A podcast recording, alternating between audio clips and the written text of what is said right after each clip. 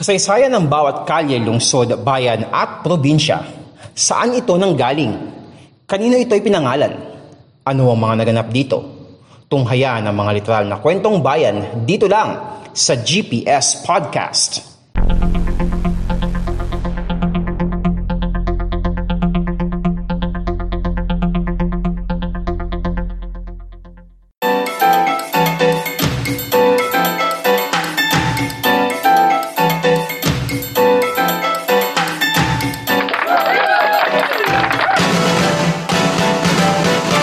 What is up mga kapodcast? Ito ang podcast show na literal na kwentong bayan, ang GPS Podcast. Just recently lang mga kapodcast, last Monday ay pinagdiwang natin ang ika, ang ikaisang daan at dalawamput limang anibersaryo ng ating kalayaan.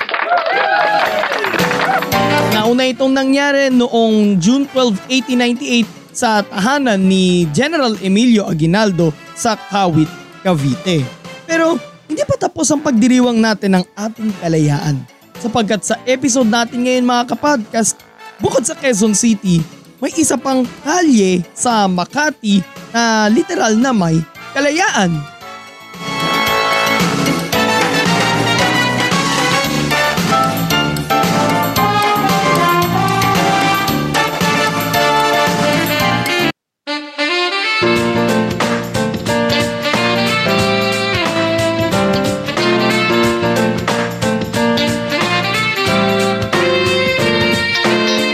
Isa sa mga pangunahing kalye sa lungsod ng Makati ang Kalayaan Avenue.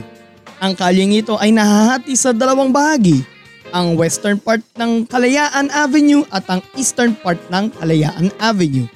Magsisimula ang western part nito sa Zobel Rojas Street sa Barangay Singkamas malapit sa boundary ng Makati at Maynila. Dadaan sa Chino Roses Avenue, South Avenue, Nicanor Garcia Street, Makati Avenue at magtatapos sa may Rockwell Drive. Dadaan sa kalye ng Estrella hanggang sa makarating ito sa Epifanio de los Santos Avenue o sa EDSA. Mula naman sa EDSA, magsisimula naman ang eastern part ng Kalayaan Avenue sa may ilalim ng Kalayaan Flyover na patungong 32nd Street papasok ng Bonifacio Global City o BGC sa Taguig. And then mula sa ilalim ng flyover, madadaanan naman ito ang 8th Avenue, C5 Kalayaan Interchange hanggang sa makarating ito sa dulo.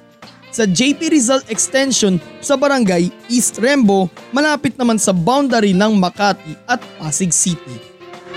Sa kabuuan, may habang 6.3 kilometers ang Kalayaan Avenue. Bahagi ng Radial Road 4 o R4 ng Arterial Road System ng Metro Manila ang kalyeng ito na kumokonekta sa mga lungsod ng Maynila, Makati, Pasig, sa bayan ng Pateros at sa lungsod ng Tagig sa Metro Manila at bayan rin ng Taytay sa Rizal. May sampung radial road sa Metro Manila mga kapodcast at lahat ng yon ay nagsisimula sa kilometer zero na matatagpuan sa Rizal Park sa Maynila.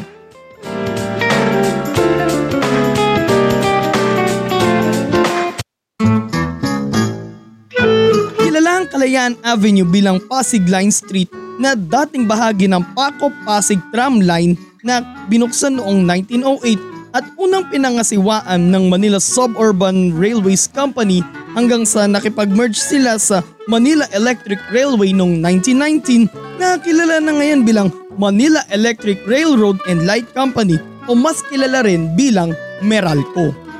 Subalit nawasak ang linyang ito ng tren noong ikalawang digma ang pandaigdig. Sa pag-usbong ng Bel Air Village na dinevelop ng Ayala Corporation noong 1957, dito naman nagsara ang isang bahagi ng western part ng Pasig Line na malapit sa EDSA which is sa bahagi na ngayon ng Rockwell Drive. Mas pinaayos pa ang kalyeng ito sa ilalim ng administrasyon ni dating Pangulong Ferdinand Marcos Sr.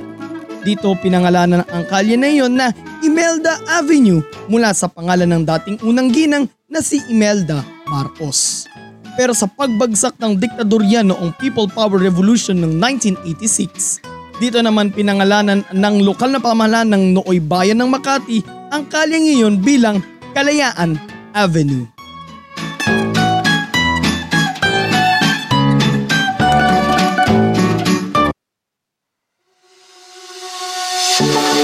Ano ng mga landmarks ang madadaanan along Kalayaan Avenue? Nariyan ang Manila South Cemetery na pagman madadaanan lang sa Kalayaan Avenue sa loob ng Makati pero bahagi pa rin ito ng jurisdiction ng lungsod ng Maynila. Ang St. Andrew the Apostle Parish na matatagpuan sa panulukan ng Kalayaan Avenue at Nicanor Garcia Street sa Bel Air Village. Ang simbahang ito ay dinisenyo ng National Artist for Architecture na si Leandro Locsin na itinayo at binuksan noong 1968 ang Century City na matatagpuan naman sa Barangay Poblasyon. Dito matatagpuan ang Century Mall at ilan sa mga nagtataasang residential buildings sa lungsod gaya ng the Gramercy Residences, the Milano Residences, the Knightsbridge, Knightsbridge Residences at Trump Tower, Manila. Ang Makati Science High School at ang Santa Monica Lawton Bridge na magbumula sa Santa Monica Street sa Barangay Capitolio sa Pasig, tatawid ng Pasig River dadaan ng Kalayaan Avenue at patungong 8th Avenue sa Bonifacio Global City o BGC sa Taguig.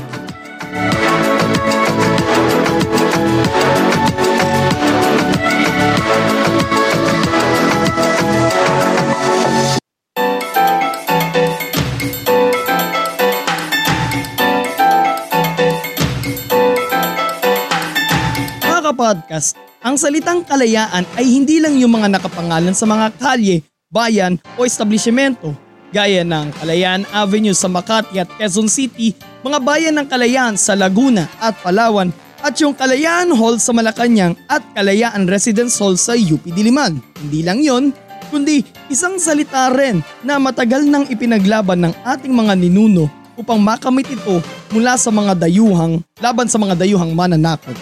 At kung babalikan natin ang istorya kung bakit Kalayaan Avenue ang pangalan ng kalye ngayon, masasabi mong ito ang ginamit na pangalan ng kalye bilang tanda na tayo ay malaya na mula sa masalimuot na nakaraan.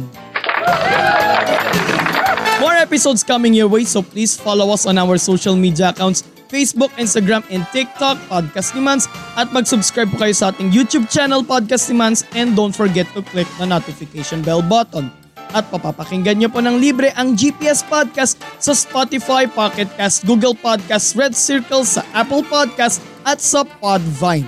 Ito po si Mans at ito ang podcast show na literal na kwentong bayan, ang GPS Podcast. God bless everyone. God bless the Philippines. Purihin po ang Panginoon. At